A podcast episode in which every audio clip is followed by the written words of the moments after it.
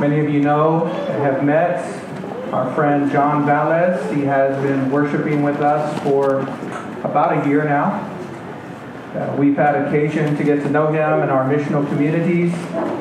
Bo and I have met with him individually uh, on various occasions for coffee to talk about the things of God and life. And we are encouraged by his profession of faith, the way he talks about the gospel. Uh, we were moved to worship yesterday at Panera as he, in his own words, told us the story of the gospel. It was beautiful, and we're very encouraged by that. Uh, we're also happy to uh, meet a very close friend of his, Emily. She has come from up north to visit. Her father is a Presbyterian pastor has been for many years, and uh, a great encouragement to her and also to John. And so we're thankful to have met her acquaintance as well and send her back tomorrow with our blessings and prayers.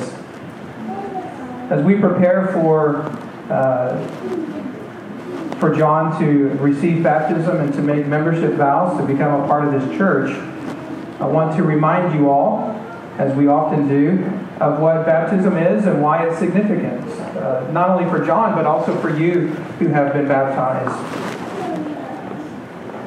God says in the book of Isaiah, Thus says the Lord who made you, who formed you from the womb, and who will help you.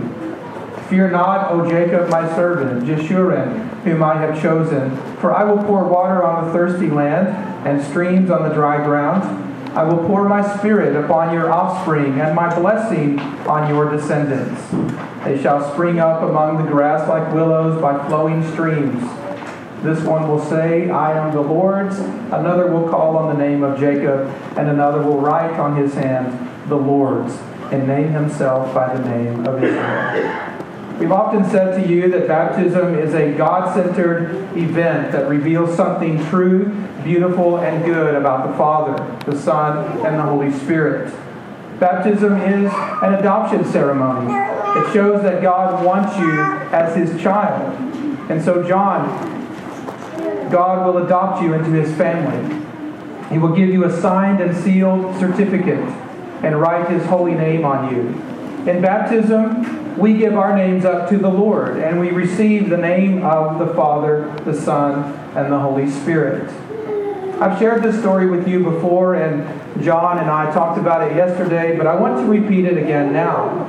Many of you remember what happens to Woody in the film Toy Story 2. Remember how Woody gets taken captive by Al the Chicken Man and carried away from his family and friends? And he ends up in a faraway place where he is repaired and repainted and treated like royalty. His friends risk life and limb to rescue him from his captor, but Woody resists. He wants to stay where he is. His friend Buzz preaches to him the same gospel that Woody had once preached to Buzz that life is only worth living if you're loved. But Woody resists. At this stage of his life, he thinks he would rather be looked at than loved, that he would rather be admired than appreciated. So reluctantly, his friends leave him. But the message echoes in Woody's heart and mind until he finally looks around and realizes that he is not where he should be. Finally, he turns his boot over he scratches the paint from off the sole and he sees the glaring truth a name written there in permanent marker. The name is Andy. And in that moment, Woody remembers who he is, why he is, and what he is. He comes to his senses and he goes back home to Andy. Now, you need to know that when you are baptized, God will write his name on you. And he will write your name on his heart and on his hands. And when God writes his name on you, he is giving you identity, purpose, and mission in life. There might be times in your life when you will not be able to see the name clearly because it tends to get buried or covered or even disguised through our own neglect in the course of life.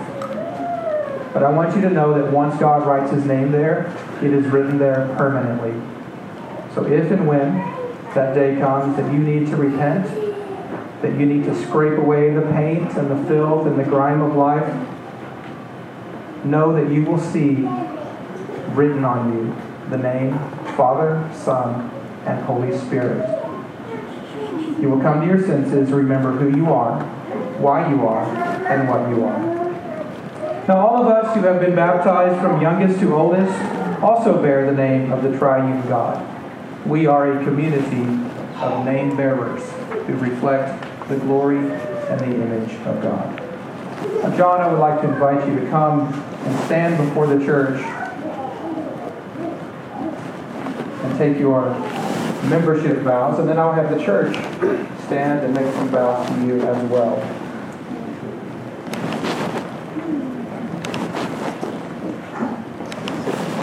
Yes, we'll get to that in just a moment. Bo, would you come stand with us, please?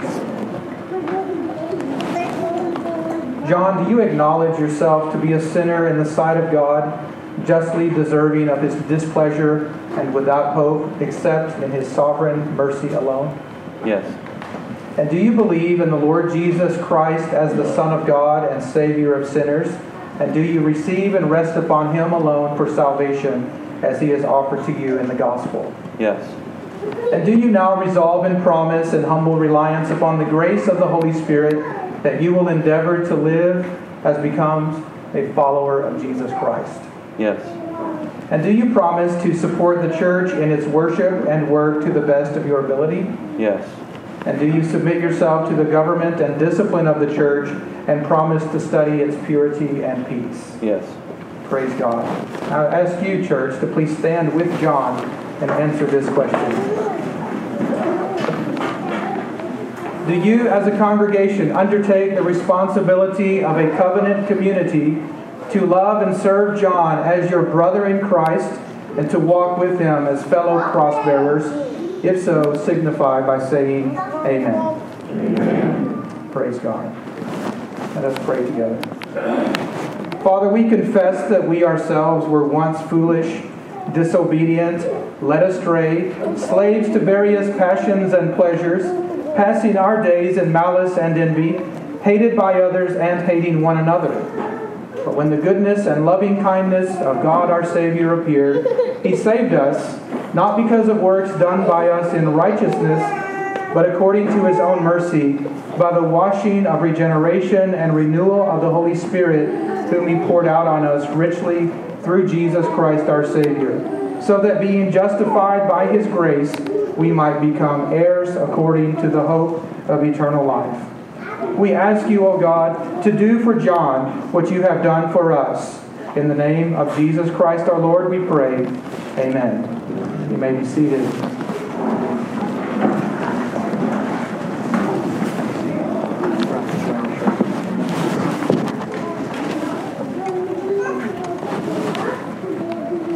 Baptize you in the name of the Father and of the Son, and of the Holy Spirit.